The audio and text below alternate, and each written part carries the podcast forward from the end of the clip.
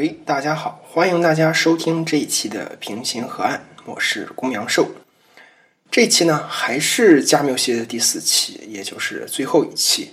呃，我在发这一遍的原因呢，是上一遍发的那个录音，因为一些录音上的技术问题，导致它有很大的词音杂音，所以我就在今天下午重录了一遍，然后这就是发的第二遍。希望这边的音质好得多吧。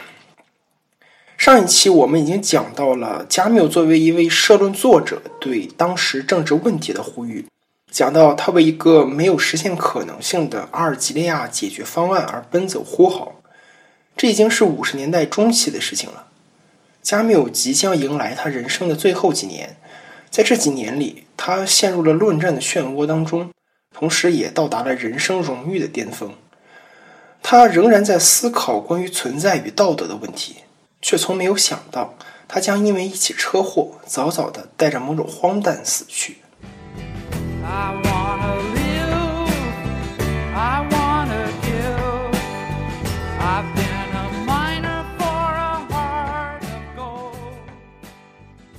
一九五七年，在论战中腹背受敌的加缪，已经倦于每天写文章与对手搏杀。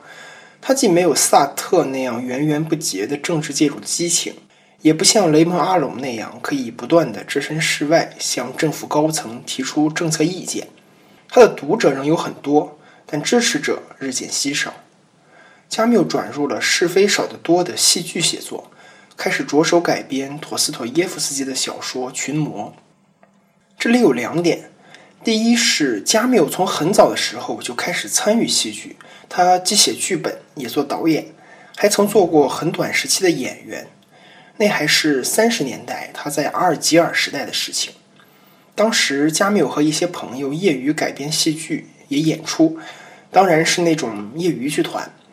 为此，他还和当时早已成名的纪德还有马尔罗等人通过信，目的是借用版权或者表达他的敬意。当然，加缪的戏剧远不如他的小说和哲学观念出名，但是他一直执着于此。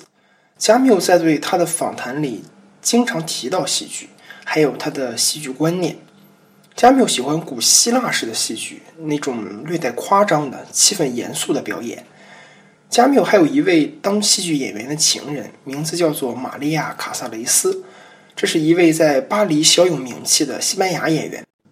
他们两人的关系时断时续，最终一直持续到了加缪去世。另外很重要的一点是，加缪非常喜欢陀思妥耶夫斯基。尤其是他的群魔，加缪将主角斯塔夫罗金当做了反抗荒谬的坚强典型，还花了将近一年的时间来把原来具有闹剧色彩的群魔改编成了一部悲剧。群魔早就有了中译本，我也买来看了。这个司机系列的书都厚的不行，群魔也是有将近七十万字。我看完了，没觉出加缪说的那些东西。不知道是时代背景差的太多，还是我个人的水平不够。我建议大家可以自己找来看看。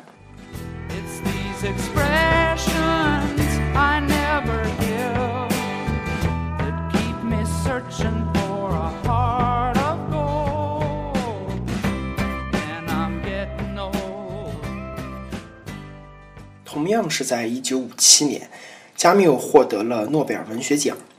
获奖的原因是他杰出的文学作品阐明了当今时代向人类良知提出的各种问题。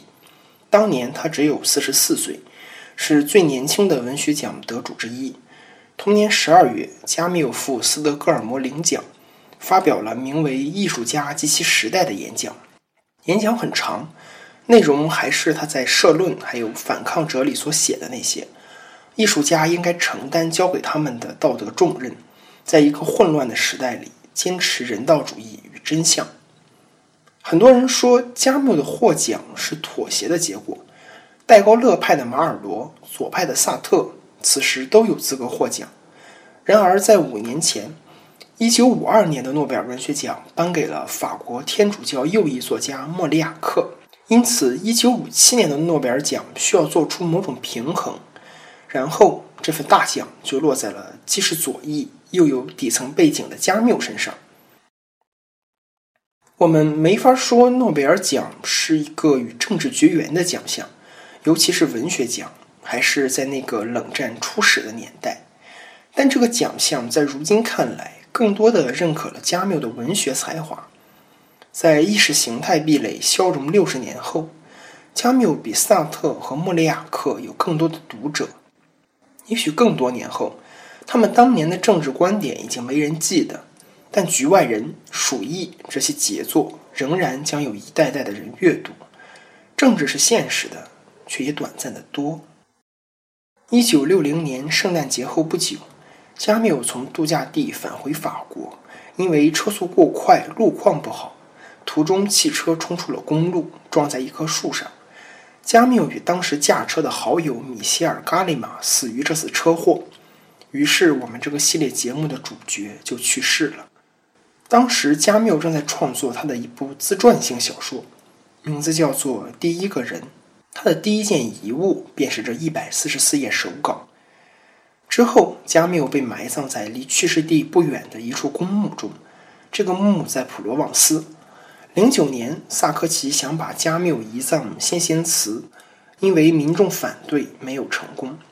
而加缪在北非的友人为他在第巴萨立了一座纪念碑。加缪曾为第巴萨这个历史悠久的北非海港写过多篇散文。对于加缪来说，第巴萨是阳光与大海的象征，而其中的最后一篇散文就叫做《重返第巴萨》。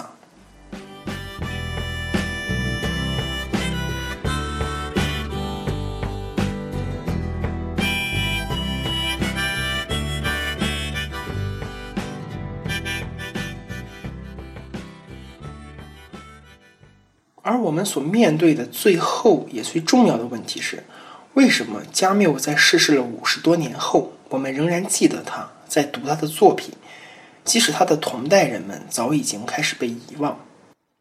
加缪并不是一位通俗作家，他所关心的是存在与荒诞这样的哲学问题。加缪也不多产，在他的作品中，最重要的是两部小说《局外人》与《鼠疫》。还有两部哲学散文集《西西弗神话》，还有《反抗者》，这四本书加起来也只有七十多万字，抵不上托尔斯泰的一部小说。而在加缪曾经倾注热情的社论政论领域，他则一直是一个听众众多、支持者寥落的人。我想，加缪首先一直是一位打入象牙塔的中下阶级，他不是那种高来高去的学者与政客。人们在听完关于世界大事、人类未来的恢宏演讲之后，总愿意听些不一样的东西，即使人们都知道这些美好的设想更难以实现。而更重要的是，加缪为人们提供了一个坚定的世界观，即使他笔下的人物都有些抽象，缺乏丰富的内心，却从来不会瞻前顾后，也不颠三倒四。这也是我们想在小说当中找到的东西。小说给予我们一个完整而合理的世界，所有的事情都能得到解释。即使没有解释，作者也会告诉我们如何去对待这些东西。这是小说中最美好的东西，一种明澈的安全感。六十年前，在冷战中战战兢兢的人们需要这种安全感，而六十年后。在各种自相矛盾的鸡汤和成功学里挣扎的人们也需要。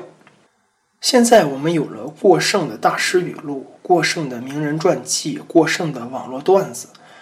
直到一年多前，有人说了一句：“我们听了太多的道理，却依然过不好这一生。”当然，这句话本身也是鸡汤语录。每当我们真要做什么选择，喝过了鸡汤的人们，还是要像吓傻了的兔子一样愣在原地。或者像某些司机一样扔掉了方向盘，紧紧地捂住眼睛。我们听过太多的道理，可还没开始过就已经慌了。升学、选专业、找工作、升职、辞职、结婚、买房，一直到选墓地，这些鸡汤成功学在这些时候从来没有管用过。而加缪所描述的，却是那些在这些关口从不困顿的人物和哲学，而这让我们着迷。i've been the hollywood i've been the redwood i cross the ocean for a heart of gold i've been in my mind it's such a fine 加缪所提供的不仅是对抉择的不犹豫另外一句有名的鸡汤是自己选择的路就是跪着也要走下去不知道说这句话的人跪着走到哪儿了很久很久以前，我是一个高中生，学校呢会举行那种畅谈人生理想的征文或者班会，而大家也都很激动地谈到自己的理想，其中有些理想很远大，而大部分还是可能实现的。可自然而然，他们中的大部分也不会在将来的什么时候实现。我想，这并不是因为理想的主人能力不足或者毅力太差。而是在某些时候，他们就犹豫了，然后他们就不再那样想。这样的转变有时候那么的自然而然，以至于周围的人觉得只有这样才对。他们还会真挚的送上了他们的祝福，这并没有什么不好，人们就是这样。但是人们仍然希望他们的理想可以一直进行下去，这也是加缪可以提供的一种东西。一九五一年，加缪出版了《反抗者》。然后他成为了巴黎舆论场的过街老鼠，在之后的十年里，加缪一直遭受着左右夹攻，可他没有倒向任何一方，也没在获得诺贝尔奖之后，趁着声名鼎盛来一次清算。这是我们所期望的东西，在中国则尤其如此。加缪所活跃的年代是很独特的，从来没有任何一个别的时期，人们如此关注意识形态之争。如此的关注东西对立，所有有抱负的报纸都投入了讨论。萨特、加缪、雷蒙·阿隆这些重量级的人物每周在报纸上发表社论，人们每周买报纸看社论版面。六十年后，这样的景象消失了，而我们剩下的是公共知识分子，例如翁贝托、艾科。他们对一切都能侃侃而谈，却没有主题，没有态度。